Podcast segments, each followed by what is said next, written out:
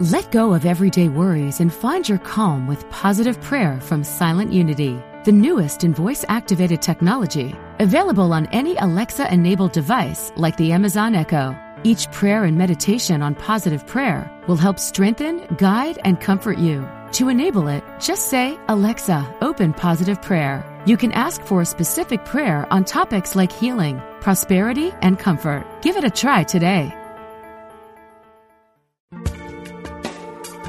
Thanks for joining us. This is Unity Online Radio, the voice of an awakening world.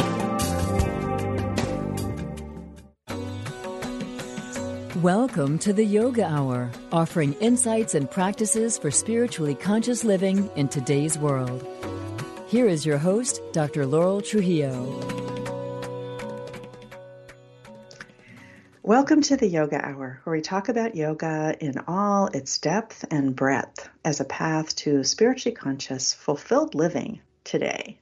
I'm Dr. Laurel Trujillo, host and producer of the show, and you can learn more about the Yoga Hour at our website, theyogahour.com. Our topic today is Stop Reacting and Reclaim Your Power we will be discussing how understanding our triggers can help us to find peace and lasting emotional well being. I am delighted to be joined today by David Richo, PhD, a psychotherapist, writer, and workshop leader whose work emphasizes the benefits of mindfulness and loving kindness in personal growth and emotional well being. He is the author of several books, including How to Be an Adult in Relationships and the five things we cannot change. Today, we are discussing his book, Triggers How We Can Stop Reacting and Start Healing. His website is davericho.com. At the moment, we're having a little bit of difficulty connecting with uh, Dr. Richo, but hopefully he'll be joining us momentarily. In the meantime, we'll go ahead and dive into our moment of contemplation. So, oh.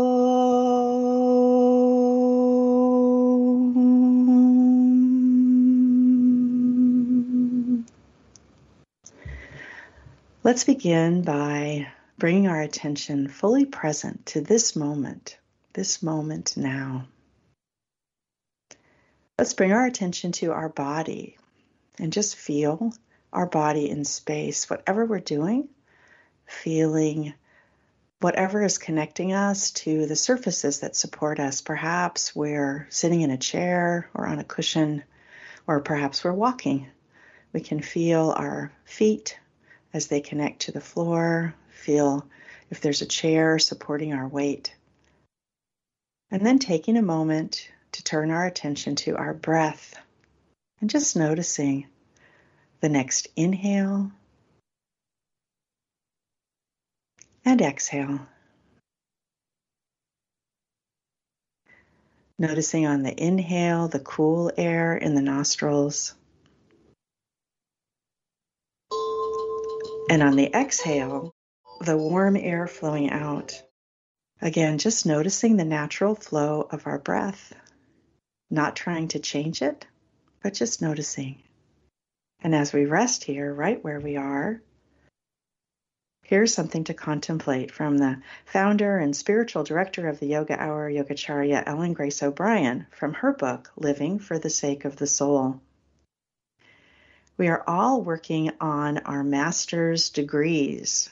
We are here to attain spiritual mastery, to consciously live in the freedom and joy of the soul, fulfill our destiny, and make a positive contribution to life the curriculum is to study yourself, observe the connection between thoughts, beliefs, and experiences. With mature spirituality, the need for outer approval gives way to the difficult task of searching diligently within, finding and claiming the inner authority of the true self. Again, with mature spirituality, the need for outer approval gives way to the difficult task of searching diligently within, finding and claiming the inner authority of the true self. Om.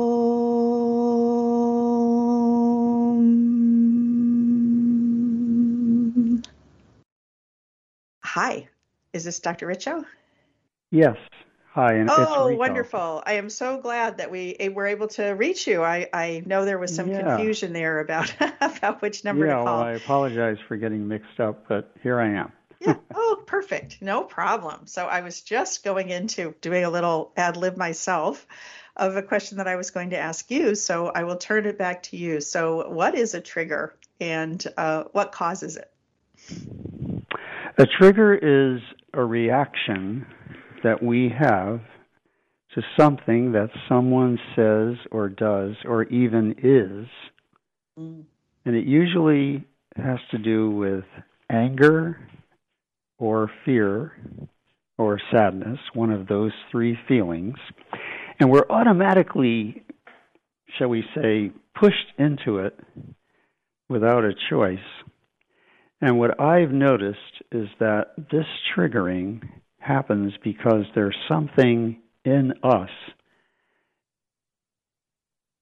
that needs to be looked at. And so when people trigger us, they're not causing a reaction, they're they're being the catalyst. And mm-hmm. actually the reaction that we're having could be looked at as helping us because it's kind of a trailhead is the word I use into that forest of ourselves where we have a lot of leftover shall we say unfinished business even from childhood or from recent relationships. And so triggering is bigger than just a reaction and in my book, Triggers, I try to show how this can all be looked at and really be helpful to us. Helpful mm-hmm. in the sense of you know yourself better. So you have written many books that we've actually looked at before as uh, having on the show, and and this is just the first time we've had the opportunity to invite you on as a guest. I'm delighted that you could join me today. And I was wondering, so what was it that made you want to write this book about triggers? What was it that that attracted you to the topic and made you think that it was an important book to write? Well, that's a very simple question. Uh, this is my 51st year as a psychotherapist. Mm. And, uh, you know, three years ago, I asked myself the question what's the word that you hear most from clients? And it was mm. triggers. Mm. So I thought, well, then triggers must be an important topic. And so I started, you know, looking into it, meditating on it, looking at my own triggers. And gradually I realized that it was a much bigger topic than uh, we give it credit for. Mm-hmm. So that's what led to the book. No, that's great. The uh, topic is an important one, and I really like the way that you describe triggers as a way of notifying us when we have unfinished business. That it's something that we can look at, and and I also appreciated the way that you describe triggers as you separate out as we we tend to look at the trigger and say that caused the reaction. And yet you separate that and say no there's a catalyst the trigger for the for our reaction. And we have a choice about how we respond. Although you do point out that that's there are certain extreme cases. For example if you know you are physically attacked or there i mean there are you know bigger bigger oh, triggers oh, yeah. that people have you know can deal with. And we don't want you know anyone to feel guilty or ashamed of the fact that they would res- they have responded like anyone would respond if they were for example physically attacked something like that. Mm-hmm. did you want to say more about that sort of separation between um, the catalyst and our response? Yes. When it's something that's truly abusive or sudden, even for instance, a subtle noise startles you, that would be an example of you're being triggered. And there, the cause is the loud sound that anybody would react to. But when it's personal to you, and it has to do with what somebody says or does or how they're acting, then they're the catalyst that are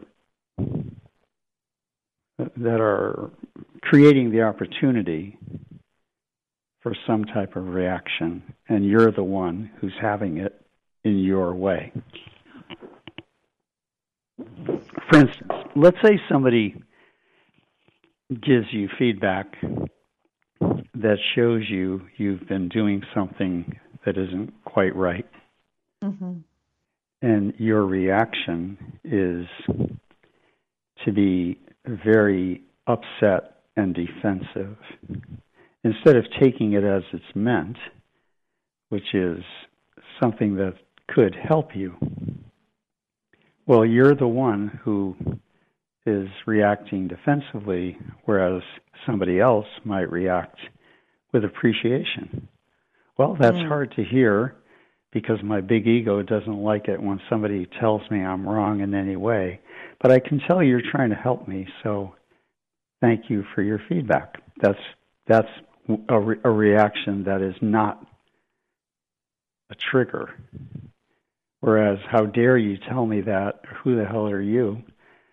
That becomes uh, that's the trigger. Right. And there, you've what's happened is your ego has become indignant, and that's you and your reaction. It was not caused by the feedback. The feedback just created the opportunity. Yes. That's the nature of a catalyst. Right. I love that. And I really liked your your imagery earlier when you talked about it's leading us into a forest. It's leading us into a forest of an area of ourselves, perhaps that we haven't explored, that we don't understand. And then there's this wonderful opportunity to be able to change due to, as you talk about in the book, due to neuroplasticity, due to our ability to rewire our nervous systems, which we know happens now based on current neuroscience thinking it's an opportunity for us to not only learn something about ourselves, but to change the way that we respond, change our reaction into a response in the example that you just gave, right? Mm-hmm. Yes. Yeah. And I was going to ask something about your meditation practice. You mentioned that you were meditating about the idea for this book.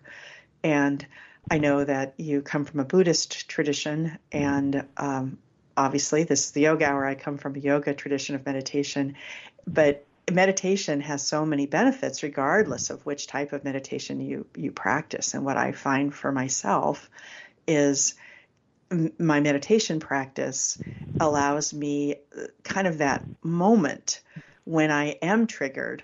There's a moment about deciding if I'm going to go get triggered into anxiety or, or anger or fear, those kinds of things. There's just like this little millisecond there that I mm-hmm. that it feels like I have a choice. And when my meditation practice is active, it feels like that time, that little tiny moment actually can expand a little bit. And I, I have a little bit more time to have a different reaction, to choose a different reaction.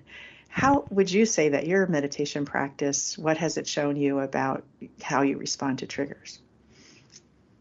Uh, the same as what you just said, but I do want to make a comment on it. When you said, uh, I try to, I look and realize I can decide and then do decide, that's the equivalent of freedom. Mm. Triggers are compulsive. There is no freedom. I just suddenly become defensive. I didn't choose to go there. I was just hurled into it uh, internally. And so, an important feature of triggers is that uh, push rather than choose. So meditation is the bridge between pushing and choosing. Mm. No, I love I love you, that tied to freedom. Yeah, how you that, move that is from beautiful. one to the other. I'm sorry. What was that again? That's how you move from one to the other. Mm-hmm. Mm-hmm. That's so great. So when we've been talking about triggers to this point, we've been talking about negative triggers, which I think is where most people go when they think about being triggered. They go mm-hmm. to the anger or anxiety, fear that we've been talking about. And you point out in the book that not all triggers are negative, that some are also positive. Would you give perhaps an example of something like that? Yes. Uh, love at first sight mm. would be positive trigger because you didn't choose to have such a reaction of attraction, but um, it just happened. And that would be an example of a positive one. You still have to uh, take a look at it. You, it would still be a wise idea to ask yourself, is this real? What's actually happening here? And that's where the meditative part would come in. But that's an example of a positive one. That's a great example. Again, something that that people often have an experience of. We all have experiences too of those feelings of oneness, where perhaps it's a beautiful scene we see in nature. It's something that um, you're seeing a, a, newborn mm-hmm. baby mm-hmm. or something like that would be yes. other examples, right? Oh yeah, yeah. Awe in nature, A W E. Yeah. That would be an example of, uh, you know, you're suddenly struck with a sense of wonder. Yes. Or joy, pleasure, uh, spiritual response. Those would all be positive ones. Right and somehow those aren't the neg- those aren't the troublesome ones that we right. that we worry yeah. about. They're more the ones that you talk about in your book about the anger and fear, and you do give a lot of, of background of of the science of triggers in the book. So, what is happening in our brain when we are triggered? You're suddenly, um, shall we say, taken over by the part of the brain that, uh, for instance, it could be the amygdala if it's an immediate fear, and the thinking part of your brain, the, the prefrontal cortex, is offline when this triggering happens. So that's why you don't get a chance to think it out. You just suddenly react. And that sudden reaction is from the liminal, um, the, I'm sorry, limbic system in the brain as opposed to the part that looks at things logically. So that's why we shouldn't blame ourselves when we have a sudden reaction because we actually didn't have a choice. That's what I mean by triggers. Being triggered is the opposite of freedom. Yes, and I, I really appreciated you pointing that out because you mentioned in the book we think afterwards, oh, I could have said this, I should have said that. And yet, from your description, our frontal cortex is very nearly offline when this is happening. Is that right? There you go. Yeah. So, so that's we, why we you could, missed we the couldn't point think when of you that blame response. yourself.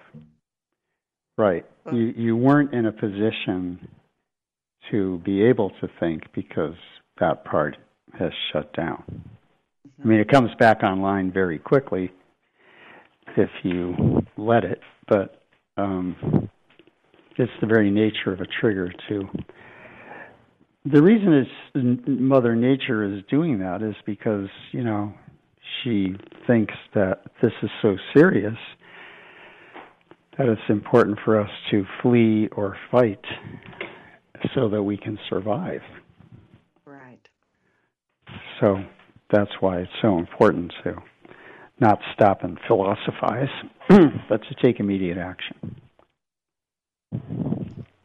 Absolutely. And that fight or flight response, as we all know, when we are triggered in that, it it uh, we don't have a lot of choice. We're just gone down that mm-hmm. pathway. Yeah. Yeah.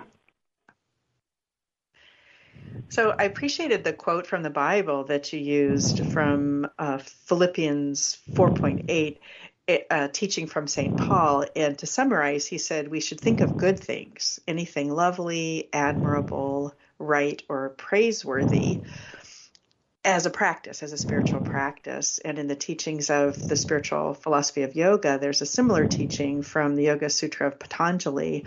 In uh, 233, it says, when disturbed by negative thoughts, opposite or positive ones should be thought of. I believe there is also um, something along that line in the Buddhist teachings as well. So, um, this idea of of reflecting on the positive as a way of of um, uh, appreciation, probably gratitude, but also as a as a response is something that's in major world scriptures going back thousands of years. So this issue of being triggered is not is not a new one.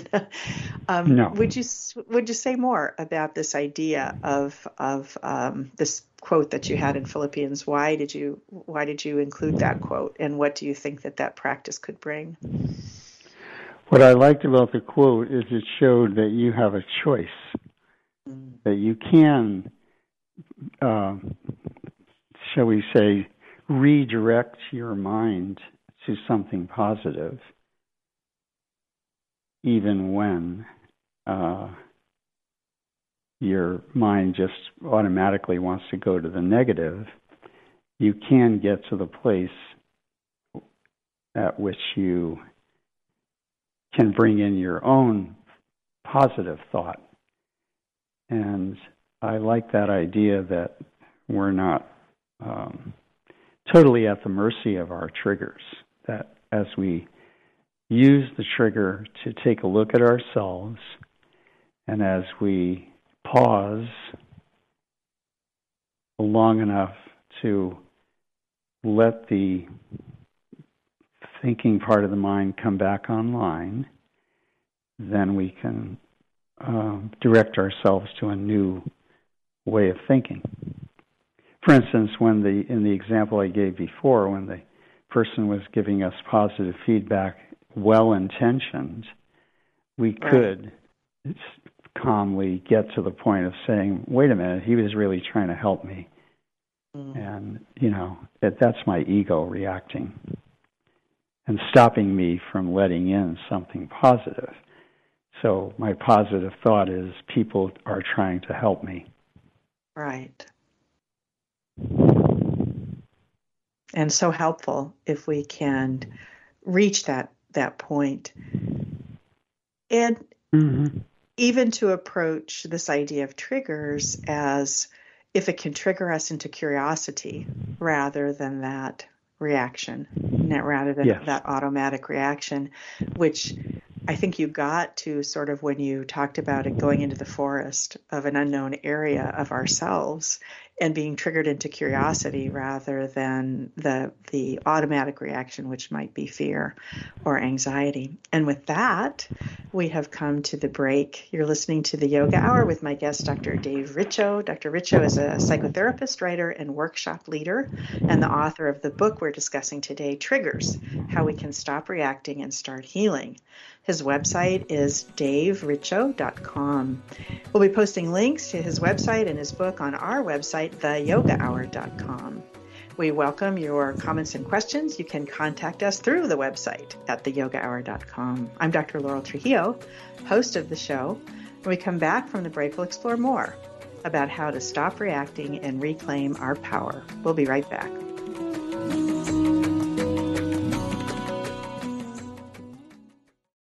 Are you ready to experience the rich interconnection of spirituality, orientation, and identity? If so, plan to attend Liberating Your Divine Identity, a retreat at Unity Village during Pride Month, June 9th to the 12th. This soul filled retreat is facilitated by LGBTQIA Unity ministers with workshops and ceremonies to cultivate a deeper awareness of our spiritual nature. Register at unityvillage.org forward slash I am divine 2022. Experience the difference. Unity Online Radio. The voice of an awakening world. Welcome back to the Yoga Hour insights and practices for spiritually conscious living. Welcome back from the break. This is Dr. Laurel Trujillo, and I'm here today with Dr. Dave Richo author of the book Triggers How We Can Stop Reacting and Start Healing. So, the title of our program today is Stop Reacting and Reclaim Your Power. And, Dave, I'd like to spend this time focusing on how we can reclaim our power and overcome our triggers. And in the book, you offer many different ways, what you call handy tools to support ourselves in responding rather than reacting to triggers. We've already talked about one, which is having a, a, meditation practice, an active meditation practice, and that's a really important thing that we encourage everyone to do. Some of the other tools that you talk about, two of the other tools are naming and journaling. So, Dave, can you talk about naming and or journaling and say how they work in helping us to respond rather than react to our triggers. And this is a practice that helped me a lot. Um, when you start making notes in your journal of the various ways you've been triggered in the course of the day, you will notice a specific theme. For instance, I'm. Uh, it seems like I always am triggered when uh, I displease a man or I displease a woman. Mm. And it's, let's say, consistent. I'm using a, a simple example. And I get scared if I notice that a woman in my life uh, is upset with me. It seems like it's very important that I not upset a woman it's scary. Mm. When I look at my own childhood and I notice that upsetting my mother led to her either turning away from me or hitting me, I get it that I'm still reacting to a childhood issue, mm-hmm. and it has nothing to do with the actual women in my life right now. It's somehow they uh, have my mother's face on them, mm-hmm. and that's why it's so scary. Rather than that I upset the specific women in my daily life. So when you notice that that's one of your uh, definite triggers, and you see it happening over and over, that makes you rename it as uh, was stated very well in the name of title of one of my other books, which is When the Past is Present. Mm. So that's what's happening. The past has suddenly interfered with the present. Right, right. So, and that is also an example of how you would go into the forest of your own childhood mm-hmm. to look at all the unfinished business you still have with mother. Mm-hmm. You wouldn't have if mother if mother business were all taken care of, then there wouldn't be such a reaction to women. And of course, the whole thing works also with father. Right. So if you right. only react to, you know, if it, if it only bothers you when you upset men, then you might ask, is this about father? Right.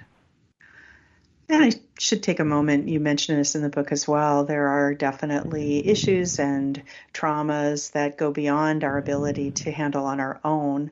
And I know personally, therapy has been a really wonderful, wonderful thing for me in my life and the various times that I've had therapy.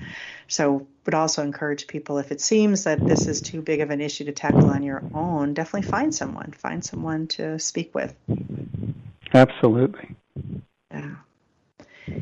So, yeah, it would be almost impossible to do this entirely on your own. Yeah.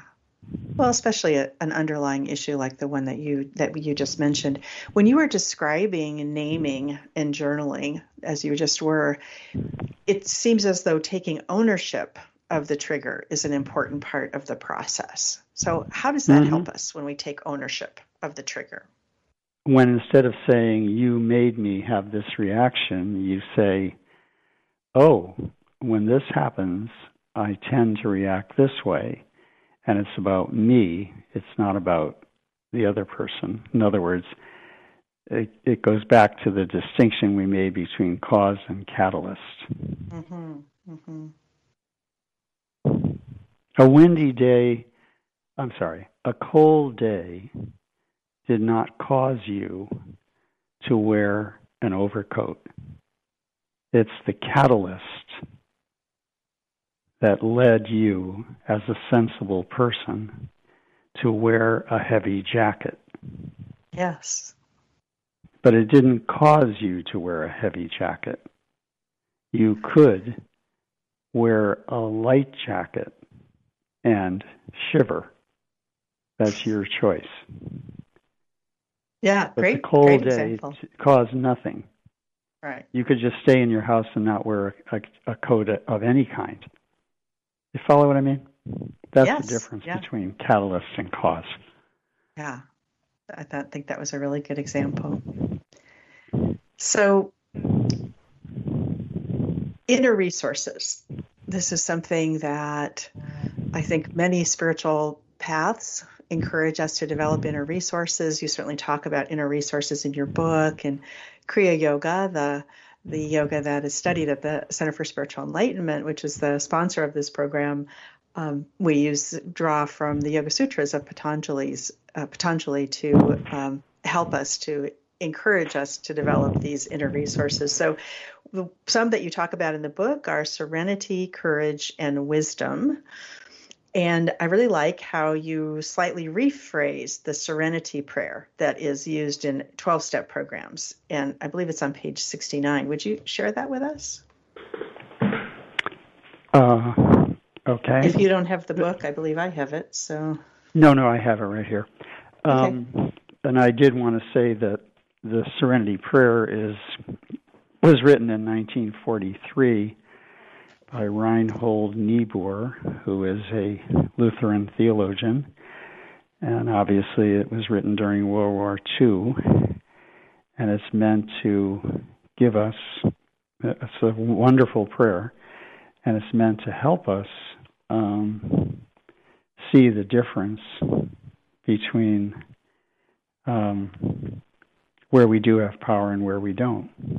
Mm-hmm. So he has, may I have the serenity to accept what can't be changed, the courage to change what is ready to be changed, and the wisdom to know the difference. I mean, th- I'm sorry, that's how I phrased it.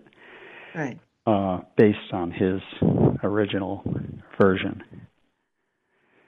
So when you say that, you distinguish between what you do have control over and what you don't have control over.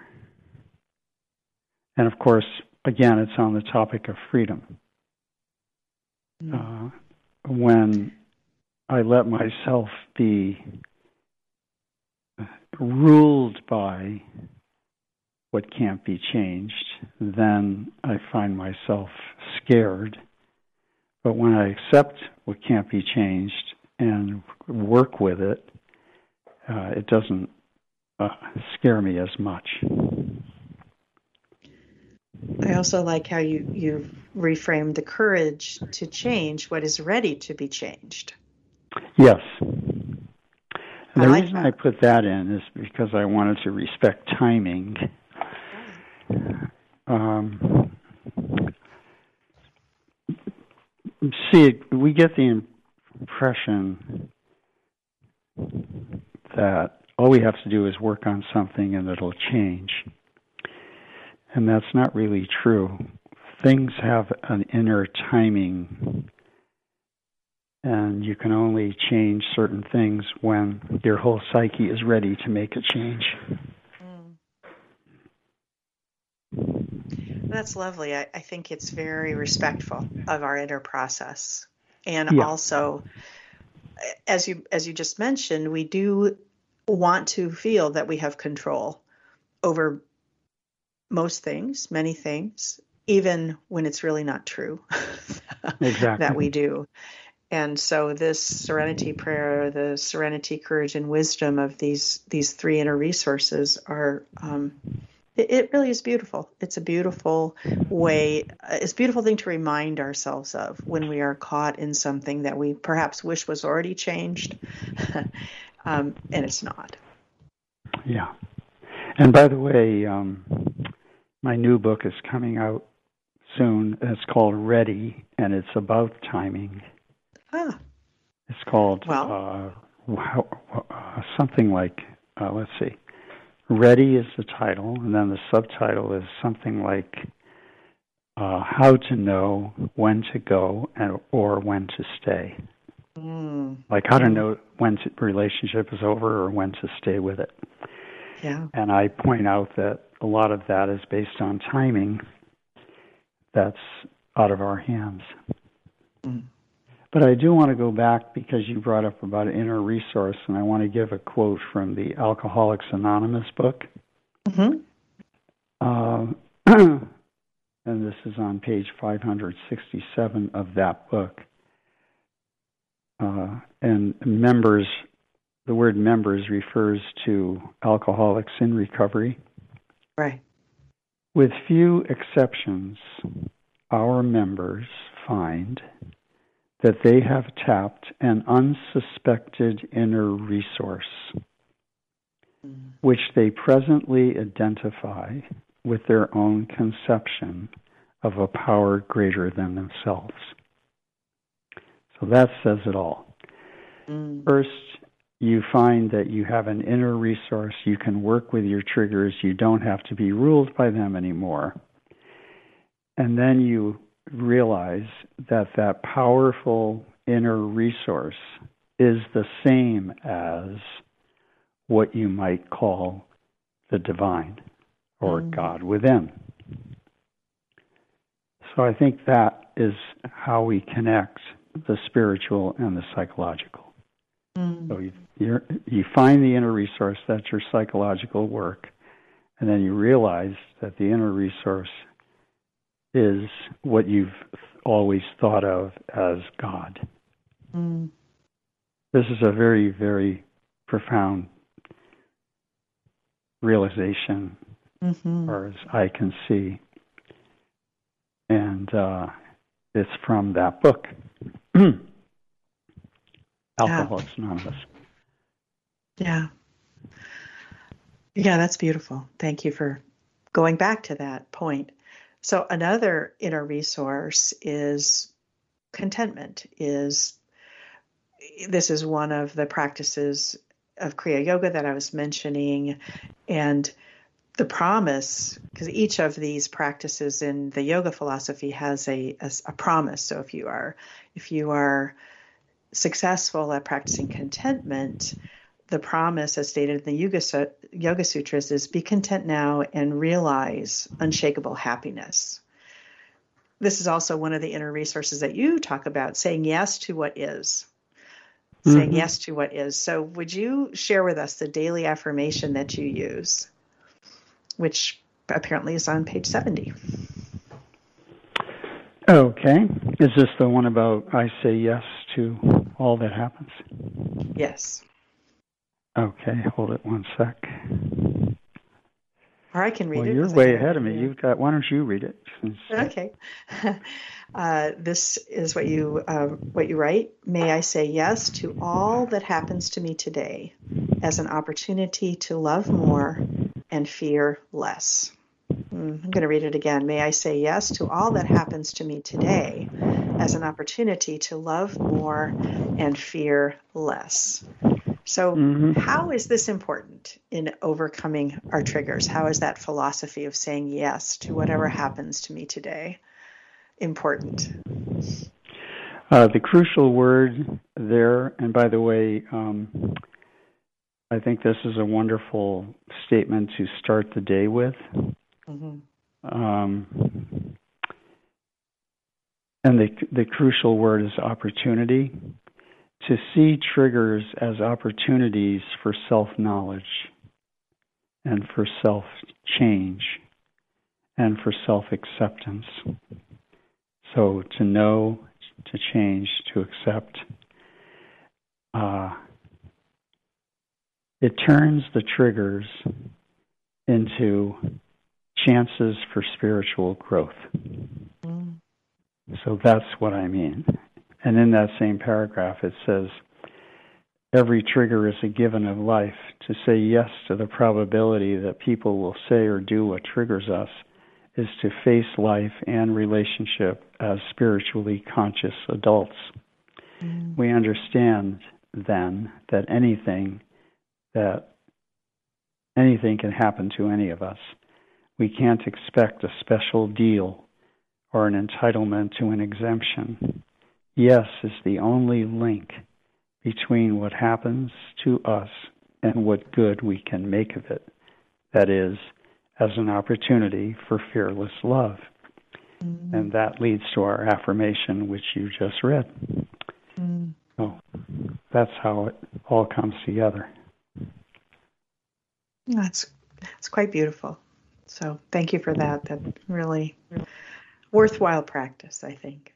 Mm-hmm. So we are talking about inner resources, and you speak in the book or write in the book about guarding our inner resources and using self discipline to do that. And self discipline is one of the three key practices of, of Kriya Yoga set out in the Yoga Sutras, which is self discipline, self study, and self surrender.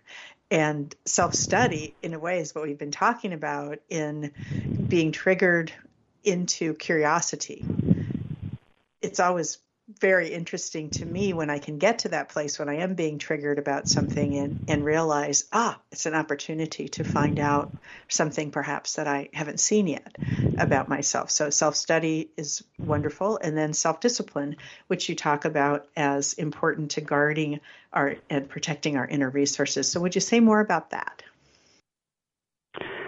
Um, I came up with the idea of guarding the inner resources because they could be depleted when we act in codependent ways with other people.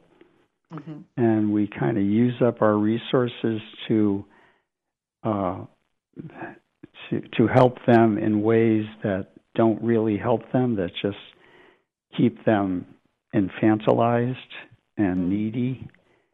And so uh, I'm a believer that you do what you can to be of help to others, but you always want to make sure that your own inner uh, gifts are not all used up by what you're doing for others, that you also, you know, give some charity at home and be sure to take care of yourself because these resources can run out and then you'll have to re uh, install them, which can be done. But uh, I do think it's important to have good boundaries in what you do for and with other people. So that's what I had in mind. Mm. The image that comes to my mind on this topic is a well. And if mm-hmm. you're only taking water out of the well and giving it to others, there's really nothing left. And eventually you're not able to do anything for others. You've literally, the well has run dry. And so, this idea of being a steward of that and taking care of ourselves, I think, is a very important one. And signs that you aren't are some kind of burnout, some kind of, of lack of enthusiasm for life. Uh, these are signals that we need to be better guardians of that. Yeah, I like that. So, one of the triggers that you talk about is grief. Mm, obviously, mm-hmm. grief, there's so many reasons for grief in our lives. And particularly during this time of the pandemic, I think many of us have grieved loss in various ways loss perhaps in our families of loved ones that have been lost or, or a way of life that we had that we aren't quite able to get back to yet although this idea of opening and closing things up is it's almost like an accordion sometimes it feels to me. But can you say a little bit more about grief? Why it is a trigger yes. and then how we can deal with it? Yes. Well first of all grief or mourning is one of the wonderful inner resources that nature has given us, all of us mammals, to handle losses. So when something ends or changes radically, that grief automatically wants will arouse will arise, and uh, some of us have learned to squelch our grief and not to let it come through, like you know, make sure I don't go to the place of sadness. Uh, maybe I'll come up with some rose-colored glasses that tell me, uh, "Oh, everything will be fine." Uh, oh, don't worry about it, you know, that kind of reaction. Um, yes. And I think our whole society is oriented toward making sure we don't grieve because when you grieve, you don't buy products. But uh, anyway, grief is a combination of three feelings. That's in the way I look at it and the way I describe it in the book. First, and foremost, you're sad because something has ended mm. that was important to you and it's left a big hole in your life. Secondly, you're angry that that happened. That's perfectly normal feeling. And third, you're afraid of what your life will be like now that that has that big hole in it. So, letting myself be sad at how everything in our society has changed. I can no longer have the lifestyle that I used to have with all its freedom of movement and connection and touch because of COVID. We're all mourners now. Mm. We're sad that that has come to an end, hopefully temporarily. Secondly, we're angry that it wasn't handled well enough right at the beginning so that it wouldn't have become this serious. And third, we're afraid that there's just going to be one virus after another, and this, we're never going to go back to our ordinary way of living. So, that would be an example of letting ourselves feel the grief. Right. And of course, uh, uh, I'm I'm proposing that when you let yourself go into that grief response, it's not a reaction; it's a response. Then you're less likely to be triggered mm. over and over again when you turn on the news and it says 500 more people have died in the last hour. Mm. Uh, you're not going to be as triggered because you're going to say, "Oh, I'm sad about that. I'm angry about that, and it scares me." Mm. You're going to allow yourself to have the appropriate feelings that go with this kind of a crisis. Right. And name it, as you just said, and probably journal about it tonight mm-hmm. when when you're and, and journaling, naming and journaling, like we talked about, and then mm-hmm. getting to a place of peace and contentment, because of course that falls under things that we can't change, things that it's not um, it's not in our power uh, to change at the moment. So. Yeah. And well, with that, one, unbelievably, uh, we've come to the end of the show. You've been oh, listening to the okay. Yoga Hour. It's been my pleasure to share this time with you. I'm Dr. Laurel Trujillo, and we've been discussing how to stop reacting and regain our power with Dr. David Richo, the author of the book we've been talking about, Triggers How We Can Stop Reacting and Start Healing. You can find out more about Dr. Richo and his many books at his website, davericho.com, dave, R-I-C-H-O.com. We will also be posting his information on our website, theyogahour.com. So thank you so much, Dr. Richo, Dave, for joining me today on the Yoga Hour. Well, thank you, Doctor. I really appreciate it. Mm. For listeners, join me next time on the Yoga Hour when Hala Khouri, the author of Peace from Anxiety, and I will be discussing practical strategies to understand our body signals so once again we can release stress and begin our healing. We encourage you to join us for the many online programs offered by Yogacharya O'Brien and the Center for Spiritual Enlightenment, including morning meditation, which occurs daily from 6:30 to 7:30 a.m. Pacific, daily afternoon meditation from 4 to 4:30 a.m. and Sunday satsangs from 10 to 11 a.m. Pacific each week. You can learn more about these programs at csecenter.org and Yogacharya O'Brien's programs at ellengraceo'brien.com. The Yoga Hour is a service project of the Center for Spiritual Enlightenment, a meditation center in the Kriya Yoga tradition.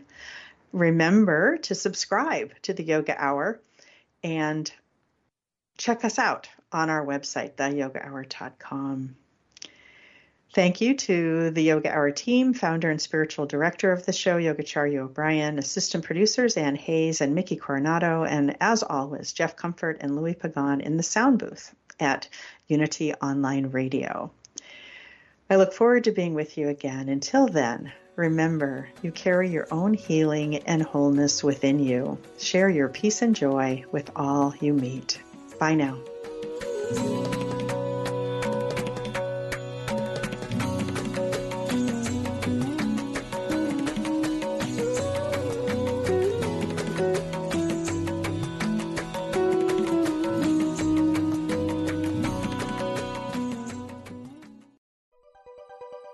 Thanks for listening. This is Unity Online Radio, the voice of an awakening world.